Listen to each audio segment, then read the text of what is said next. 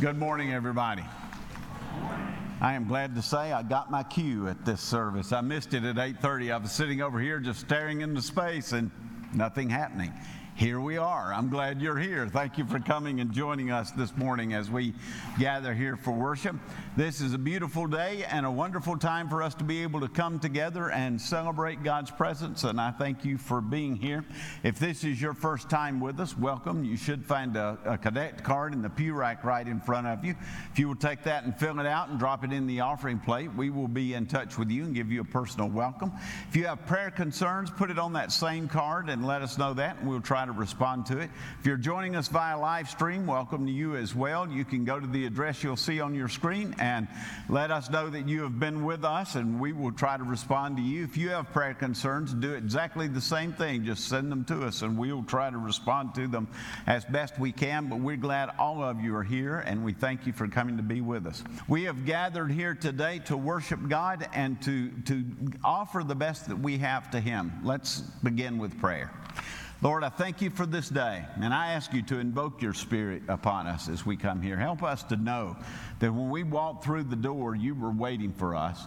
This is not the only place you meet us, Lord. You have promised that you would never leave us nor forsake us, and we give thanks for that. But this is a special place and a special time because you have said where two or more are gathered together, there you will be also. You have promised us that if we come together for worship, that you will let your spirit be upon us and that you will show us the wonder of your grace. Come, Lord, and help us to know you as we come into this place. More so, help us to offer our best to you. The words that we offer, the prayers that we say, the, the songs that we sing, whatever it is that we come here and bring you today, we pray that it will be something that will bless your heart and soul, that we will be the ones who will lift you up because this hour is about you. Help us to experience you as we come here today, O Lord, for it is in your name we offer our prayer. Amen. Let's pray together, shall we? Oh God, you are indeed good. And we thank you that you are with us this very morning as we have gathered together here as Christians, brothers, and sisters. We don't ask, have to ask you to be here. We need only to recognize and make ourselves aware of your presence that is with us even now. And we are grateful. We're grateful that because of your Son, we can come and we can approach your throne of grace with, with confidence that you hear us when we lift up your name with songs of praise. We can lift up your name in prayer. We can lift up your name in the proclamation of your word. So we pray, Lord, that you would speak to us in this hour that we may know you and we may experience you in a new and a fresh way. Oh Lord, we pray that you would give us the mind of Christ. We know it's a dangerous thing for us to pray, to be aware of you as he was aware of you to know your heart of love, to know the glory of your righteousness, to know your infinite concern about the imbalances and the injustices of life, to see the world as, as Jesus saw it, teeming with people who need care and compassion and healing, to share in his vision of the kingdom and of the way he reorders people's lives and reorganizes priorities. So we know this is dangerous territory for us to pray in this way, to invite upon ourselves the possibilities given shape in Jesus himself of being called to specific forms of ministry, relating and demonstrating care and compassion for people who live on the margins of our society showing grace and mercy to those who society deems don't deserve your grace and mercy, sharing our faith among people who would despise us and insult us. So help us to realize, oh God, that being a follower of Christ is very serious business. It can be very dangerous. Yes, there is joy, but it isn't always easy. So we ask you, Lord, to give us the courage, to give us the resolution to join you, Let the desires that were in Christ Jesus be in us also, that being united in him, we shall reveal to the world around us the desire you have for your creation, that we may all be one, sharing life and love and even our possessions until we're, we're all caught up into your heavenly kingdom. Oh God, we come and ask that you be with those that we know and love who are suffering this morning perhaps because of illness or grief or fractured relationships or any other difficulty that life often brings upon us. We pray that you would give your strength, that you would give your encouragement, that you would give your guidance to each and all of us that we might, might know you and understand more fully what it means to count the cost, to take up our cross and follow you. So help us, Lord, to die daily. And may we decrease and may you increase in our lives. And we pray this prayer in the name of the one who taught us to pray Our Father, who art in heaven, hallowed be thy name. Thy kingdom come, thy will be done, on earth as it is in heaven. Give us this day our daily bread, and forgive us our trespasses as we forgive those who trespass against us. And lead us not into temptation, but deliver us from evil. For thine is the kingdom, the power, and the glory forever. Amen. Our scripture reading this morning comes from Mark chapter 8, beginning in verse 27. Jesus and his disciples went on to the villages around Caesarea Philippi. On the way, he asked them, Who do people say I am? They replied, Some say John the Baptist, others say Elijah, and still others one of the prophets. But what about you? He asked. Who do you say I am? Peter answered, You are the Messiah. Jesus warned them not to tell anyone about him. He then began to teach them that the Son of Man must suffer many things and be rejected by the elders, the chief priests, and the teachers of the law, and that he must be killed and after three days rise again. He spoke plainly about this, and Peter took him aside and began to rebuke him. But when Jesus turned and looked at his disciples, he rebuked Peter. Get behind me, Satan, he said. You do not have in mind the concerns of God, but merely human concerns. Then he called the crowd to him, along with his disciples, and said, Whoever wants to be my disciple must deny themselves and take up their cross and follow me. For whoever wants to save their life will lose it but whoever loses their life for me and for the gospel will save it. What good is it for someone to gain the whole world, yet forfeit their soul? This is the word of the Lord. Thanks be to God. Holy God, we thank you for your word. We thank you for the message that you choose to reveal to us through this word. We thank you for the ones who have given it to us and preserved it over the years. We thank you for the grace that pours forth from such a word, and we pray that we as people would bask in that grace and that we would know well your joy, your love, your hope, and your calling. Your calling for us to step into the brokenness of this world and the brokenness of the hearts of this world to try to make a difference. Make it so as we gather here today, O Lord. Make it so as we come to experience you, for it is in your name we offer our prayer today. Amen. Back at least 20 years ago, may have been longer than that, there was a casting director in a small theater in New Jersey who started receiving all kinds of threats and nasty emails and phone calls. And he actually had some death threats that came to him. This man had committed an unpardonable sin, according to some people. He was casting for the annual Passion Play, and he had the audacity to cast the part of Jesus to a black man. He wasn't trying to make a political statement. He wasn't in any way trying to be politically correct. He was just simply trying to cast the best person who had the best audition in the part of the man that was the star of the show, which was Jesus Christ. But he didn't really have the opportunity to do what he had planned to do because people became so angry with him over his casting choices. Before the play even opened, almost the third of the season ticket holders canceled their tickets. But the worst part was there were almost a dozen death threats, and many of those were traced to people who went to local churches. They were supposed to be Christians, but it did not seem that they acted very much like Christians.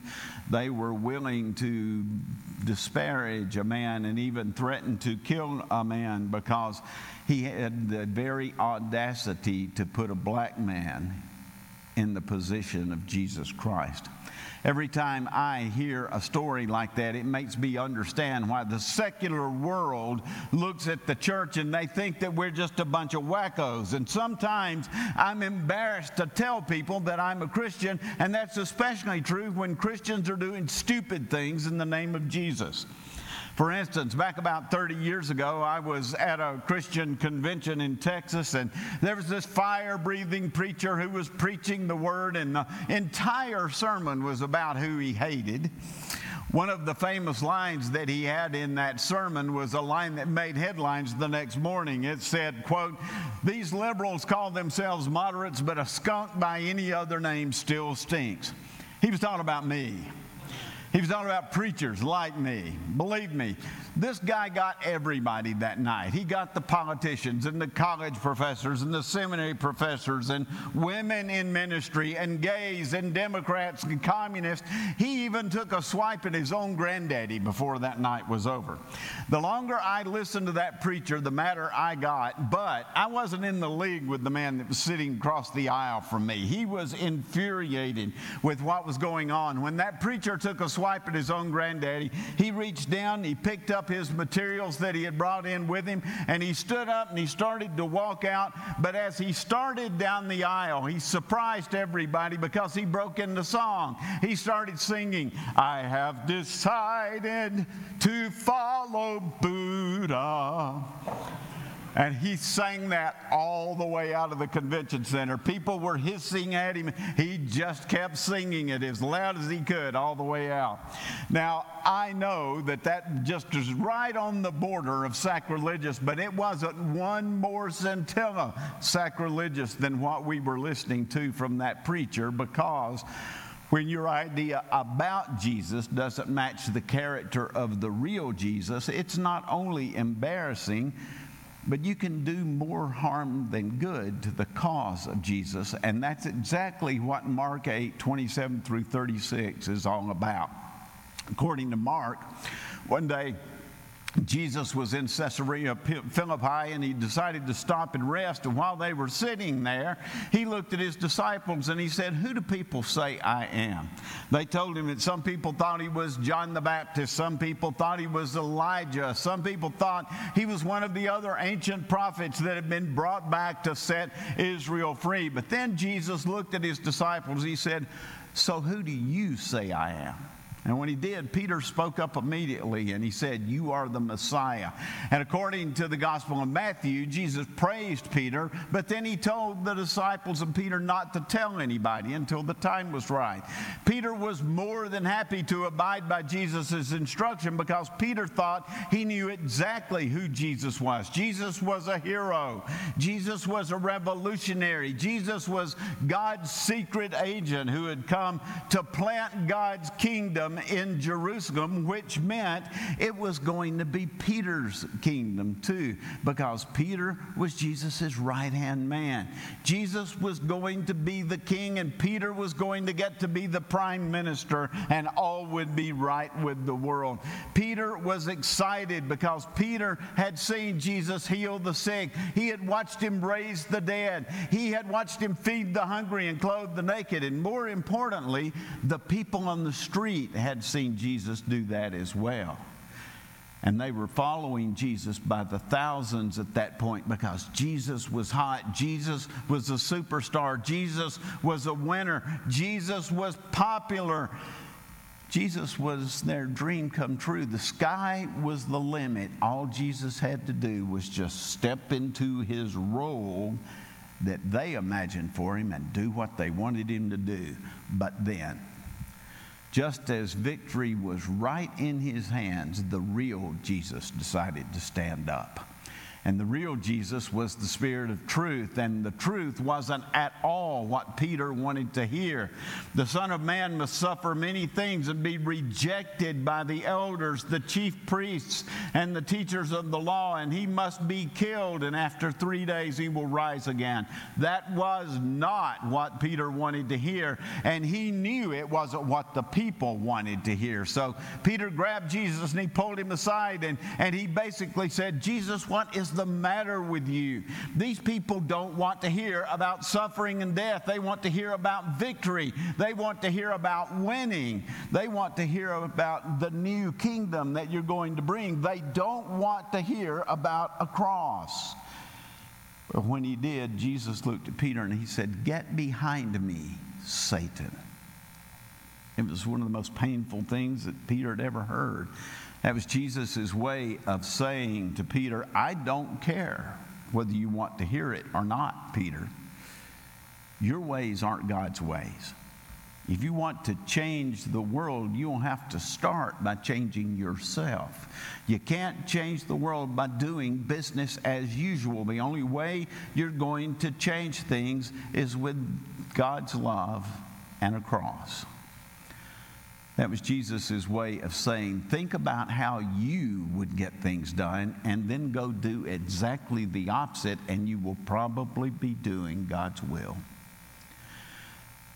Do you see what the real Jesus is trying to teach us here? Our calling is to walk in Jesus' footsteps, and Jesus' footsteps are the way of love and sacrifice. It's the opposite of the world that we live in.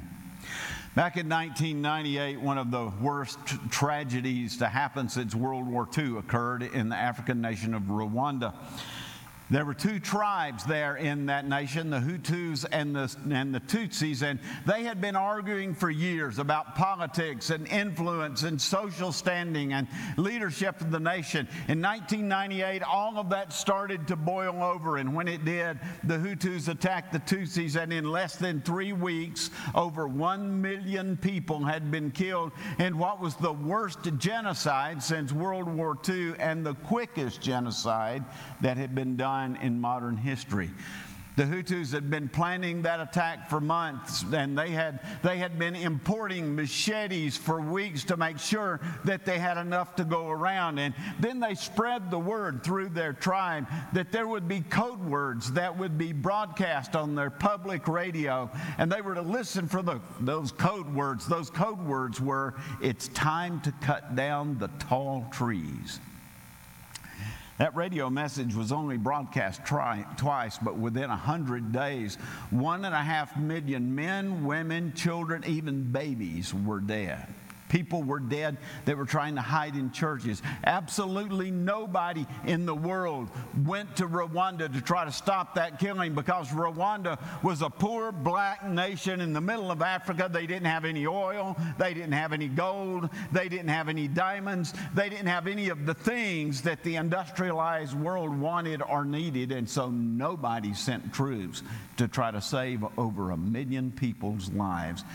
That was a terrible event, and one of the worst parts of that tragedy was the fact that Rwanda was the single most Christian nation on the entire continent of Africa. In fact, those two tribes, the Hutus and the Tutsis, they were two of the most fully Christianized tribes on the African continent. Up until that genocide happened, Rwanda was regularly cited by evangelicals as, quote, the, the greatest success story in the history of evangelical missions in Africa. So the question is, what happened? Why did one Christian tribe try to annihilate another Christian tribe without giving the slightest thought to Jesus. Well, the answer to that is very simple. They did it because the real Jesus didn't suit them. The real Jesus didn't make them happy. The real Jesus wasn't the Jesus they wanted to know. That love your neighbor as yourself thing, that wasn't what they wanted to do. They didn't want to hear the truth of the gospel anymore than sometimes we want to hear the truth of the gospel because the truth is being a Christian isn't about winning, it's about losing. Jesus said, Whoever wants to be my disciple must deny themselves and take up their cross and follow me. For whoever wants to save their life will lose it, but whoever loses their life for me and for the gospel will save it. What good is it for you to gain the whole world yet forfeit your soul? Rwanda was supposed to be a Christian place. It was supposed to be a Christian nation. More people went to church in Rwanda the Sunday before that massacre than on any other Christian nation in that continent. And the Hutu people knew that massacre was coming when they went to church that Sunday. They were planning that massacre when they went to church. They had been distributing those machetes all week long the week before they went to church on Sunday those church going Christians went to church, they read the Bible, they sang hymns, they listened to sermons, and then they murdered one and a half million people like it was God's will for them to do it. And some of their leaders actually quoted scripture out of context to try to justify what they had done. And the reason they did that is because the people who led Rwanda to Christ did a very good job of getting those people baptized. But but unfortunately, they didn't teach them what it meant to follow Jesus as their Lord. The gospel that had been preached there was a very highly conservative Calvinistic gospel. It, it, saw everything that happened in life as being predestined by God. And the gospel that had been taught in Rwanda had a lot to do with the prosperity gospel. Prosperity gospel says if you're blessed by God, you're a winner. But if you're not a winner, then you're not blessed by God. That's not what Jesus taught.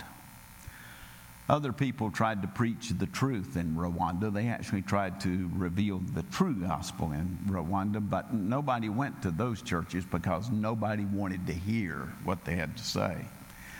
Galatians 5 22 through 25 says, But the fruit of the Spirit is love, joy, peace, patience, kindness, goodness, faithfulness, gentleness, and self control. There is no law against such things. Those who belong to Christ Jesus have crucified the sinful nature with its passions and desires. So, since we live by the Spirit, let us also keep in step with the Spirit.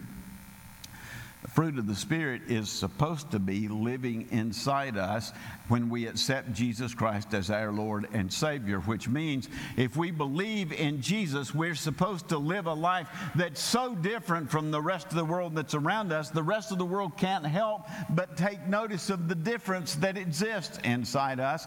But unfortunately, that's not usually what we humans do. We go to church just like the Hutus did and we usually form our opinions and our actions according to our feelings and our prejudices instead of around God's truth because we want to win by the world standards.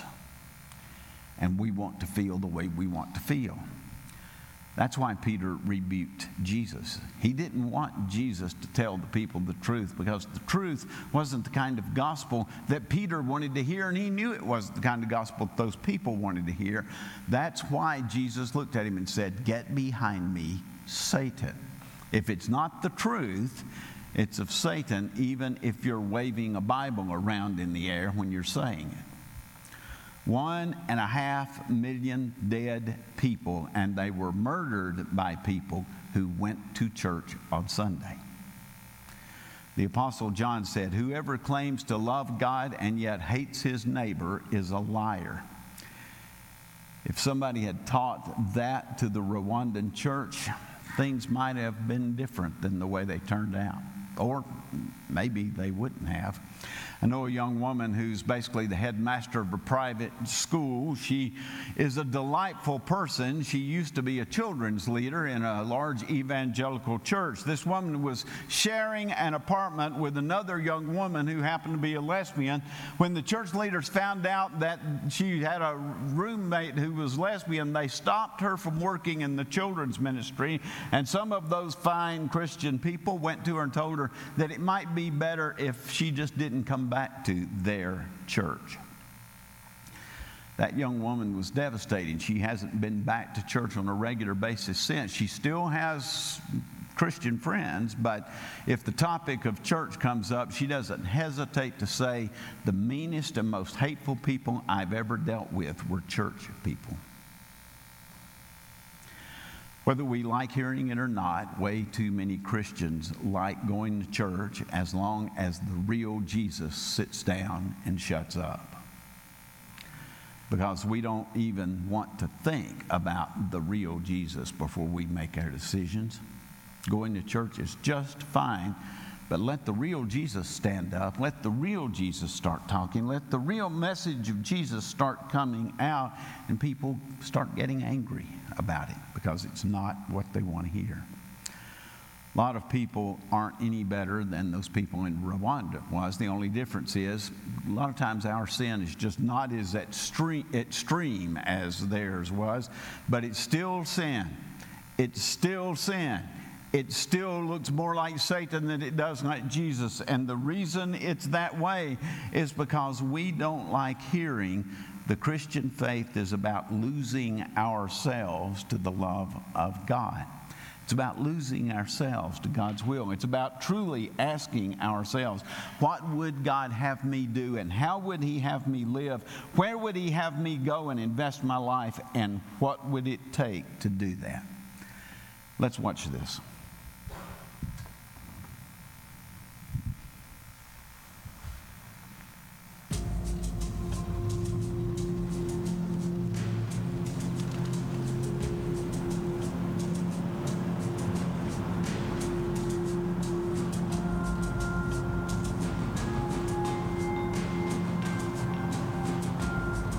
One block east of downtown Los Angeles is uh, one of the most dangerous, overlooked, marginalized places in the United States of America. And that's Skid Row. Uh, Skid Row is a place where horrible things happen all the time. Women and children are the most vulnerable to the crimes, but you also have gang members and drug dealers who sell drugs near rescue missions and uh, hinder efforts to help people in the area. This is where I work this is where God called me to be. And I believe that with my whole heart.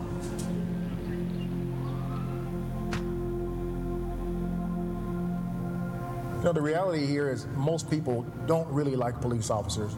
They're taught to hate us because they feel we're after them because of their social status or race or whatever. It's really hard to meet somebody you really want to help and have them reject you. Some of them hate my guts and I really, truly, honestly care about them. I try to look at people the way I think God looks at people, and in spite of all our mistakes, God still loves us. So, in spite of all the mistakes that a lot of the people in Skid Row have made, I want to show them that I love them and I want to help make their lives better.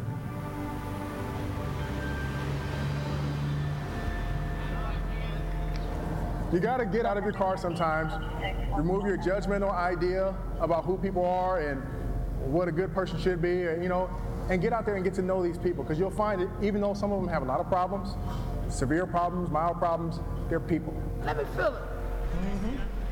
There you go. That's it. That's the real deal right there. We'll get you there. All right. Uh, Deon Joseph. Call me Deon.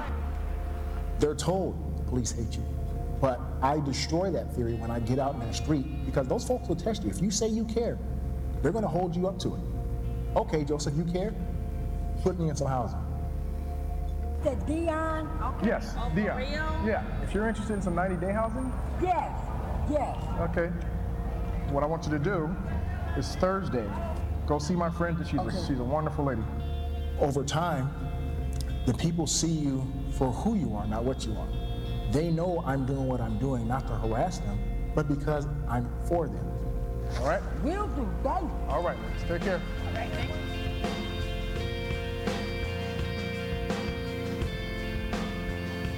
Hey, how are you? You know, you're a star. How you doing? Because you love this kid right. I do. I do.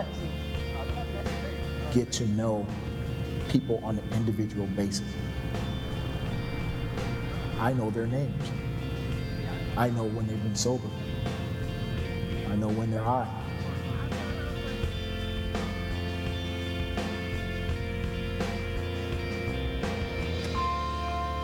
People always ask me, how can you work here? How could you sit here all this time? My faith in God is what keeps me from packing up and leaving town. This is my assignment. It's like a driving force that keeps me having faith in this community. You know, that says, don't let him go yet, Deon.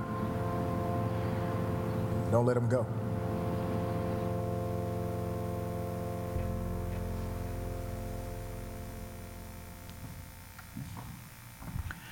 Jesus said, For whoever will save his life will lose it, but whoever loses his life for me and the sake of the gospel will save it. Sometimes we are called to become a channel for the living out of the real Jesus, a channel of blessing, a channel of hope, a channel of grace. We're called to step into the brokenness of the world and to have faith that God will not only mend the brokenness that is down inside us, things, choices we have made that were not necessarily the best that have hurt us, and choices that others have made that have hurt us as well and that have caused us to want to withdraw.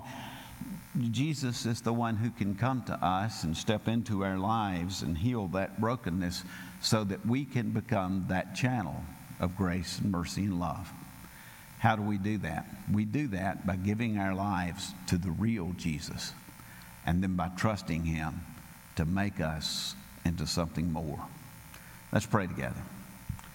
Lord Jesus, I thank you for your grace and your love. I thank you for wanting to step into the brokenness of the world to make all the difference that you knew how to make. People sometimes wanted to hear it, sometimes they didn't want to hear it at all. By the time that the story was coming to an end, not only had the people rejected you, but they were crying for you to be nailed to a cross. And yet you looked down from that cross at the people who had driven nails in your body and at the people who had screamed for your death, and you said, Father, forgive them. They don't know what they're doing. You still had faith in those people, Lord. You had faith in what your disciples were going to do after they experienced your resurrection. You had faith in what they would do when your real spirit came and, and claimed their lives. You had faith that they were going to lose themselves in your story, in your message, in your mercy and love, and they were going to go into the world to help change it. They did that, Lord, because they had experienced the real Jesus and they had chosen to accept him into their lives. Help us to do the same thing today. Give us the courage to be able to say, Lord, I know that there's something missing in my life, and I believe that it's you. And I am asking you to come and live inside me, and then help me to grow to become the person that you would have me be. Help me to do what you would have me do and to become what you would have me become. Help me know, to know that it won't always be easy and we won't always be applauded for what we're doing. Help us to know that we can still make a difference and we can be in your will while we're doing it. Make it so as we gather here, Lord. Give us the courage and the strength to believe that you can take the brokenness and make it whole. For it's in your name we pray. Amen you've come here today and you've chosen to give your life to Jesus Christ, you've chosen to, to believe in the real Jesus and want Him to be part of your life, we'll be here. If you'll come and let us know that, we'll help you with that. If you're not sure how to do that, we'll help you to try to understand that. If you want to join our church and be part of our mission, we'd love to have you. So come and let us know that, and we'll help you with that decision as well. When we go out the doors, we're going into a world that needs to see a difference. Let's do the best we know how to be that difference. Let's try to live it as fully as we can for the good of ourselves and for the good of the world around us. Now may the Lord bless and keep you and make his face to shine upon you and give you peace this day and every day, now and forevermore. Amen. God bless you, everyone.